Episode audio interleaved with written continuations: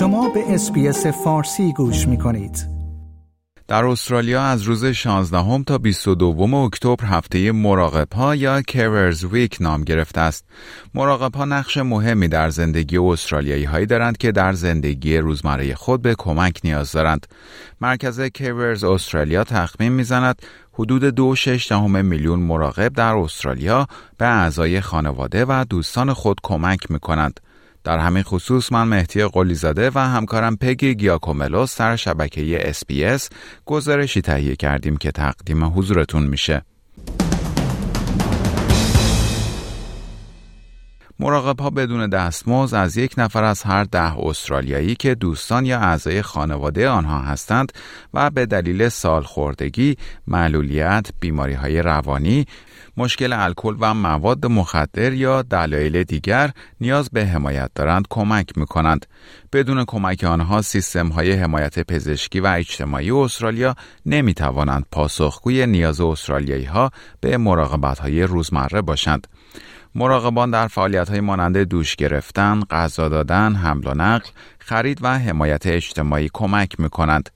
آلیسون بروکس، مدیرعامل Carers استرالیا می‌گوید که خود مراقبان اغلب ممکن است از سلامت جسمی و روانی بسیار ضعیفی برخوردار باشند و از نظر اجتماعی منزوی شوند. خانم بروکس می‌گوید نتایج نظرسنجی سال دو هزار و بیست و دو در مورد سلامت مراقبان نشان می‌دهد که این فرسودگی شغلی به ویژه در بین مراقبان میانسال شایع است.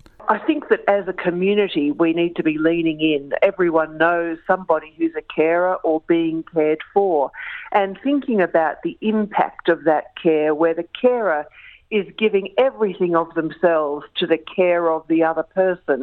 That often leaves them not very much for themselves. So thinking about carers you know in your life and what you might do to help sustain them in that role and to help their well-being.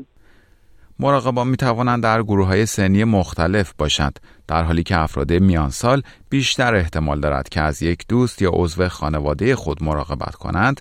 برخی افراد جوان مانند لوکاس که نوزده سال سن دارد و ساکن یکی از مناطق حاشیه‌ای استرالیا است هم ممکن است مراقبت از یک فرد را بر عهده داشته باشد.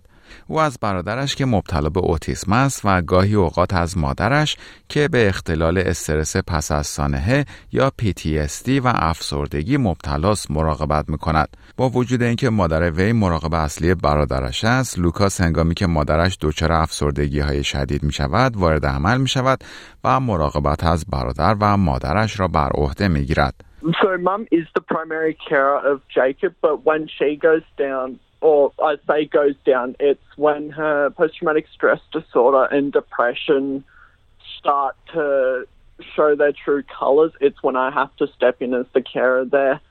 And it's just being being there for mum, being someone to talk to, someone to help her around the house with chores and that sort of thing.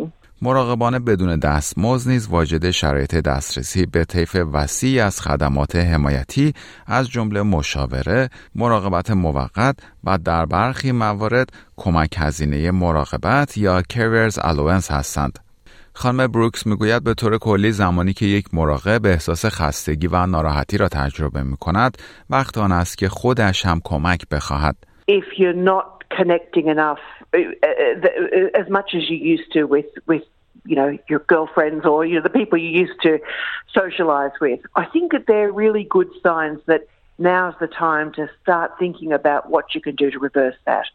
And and um, so some of the support services will be useful, but there's also connecting in with your community, with your neighbours, with your family, and trying to to really um, uh, take on the the supports that they are offering. Services Australia میگوید که پرداختی اصلی که برای مراقب‌ها وجود دارد Carers Payment است. معیارهایی در مورد سطح درآمد و دارایی متقاضیان دسترسی به این پرداختی وجود دارد. میزان این پرداختی میتواند در سطح مستمری سالمندی یا ایج پنشن باشد. برای واجد شرایط بودن، یک مراقب باید شخصاً مراقبت مداوم و قابل توجهی را به یک یا چند بزرگسال یا کودک دارای معلولیت در خانه خود یا شخص تحت مراقبت ارائه دهد. این یک حمایت مهم است که بار مراکز خدمات رسانی را کاهش می‌دهد و به این معنی است که افرادی که به کمک نیاز دارند می‌توانند در خانه‌های خود بمانند. و در حالی که اکثریت غریب اتفاق مراقبانی که این پرداختی را دریافت می‌کنند، حمایت زیادی به عزیزانشان ارائه می‌کنند، اما همیشه اینطور نیست. ماریا حدود نود سال سن دارد و به تنهایی در یک خانه دولتی زندگی می‌کند. I've had a lot of tremors. I can't do anything. Where is the help? I'm lonely. Nobody's here. What can I do? Nobody believes me. They say, this is an older person. They don't matter. They've already passed their lives. They should go. او به اس بی اس گفته است که یک مراقب سر او کلاه گذاشته است تا به اسم او کمک هزینه‌ای مراقبت را دریافت کند. ماریا میگوید این مراقب که قبلا به او کمک میکرده از او خواسته است تا یک سری فرم‌های سنترلینک را پر کند تا بتواند این کمک هزینه را دریافت کند. وی که با فریم و گاهی اوقات با صندلی چرخدار حرکت میکند میگوید قرار بوده که این مراقب به طور تمام وقت از او مراقبت کند، ولی هر دو هفته یک بار یا دو بار به او سر میزند. She doesn't do anything. When I'm in the shower, she's outside doing something else. Many times I've had to latch onto the bars to avoid falling in the shower. یک مددکار ماریا به اس بی اس گفت که در طول شش ماه گذشته سه بار با سنترلینک تماس گرفته است تا در مورد این کلاهبرداری شکایت کند. این یتس رئیس شورای سالمندی استرالیا میگوید در حالی که تعداد کمی از مراقبها ممکن است کارهای اشتباهی انجام دهند، باید از اکثر آنها که کارهای درست را انجام میدهند حمایت شود. It's a challenging role. It often becomes more challenging as the journey progresses. Uh, so, you know, it- It, don't wait until you're feeling, oh my God, how, do, how am I going to cope? Actually look to bodies like uh, the Carers Gateway in government, but to Carers Australia. Look to them for resources, for guidance. They do have a lot of, of ways of helping you.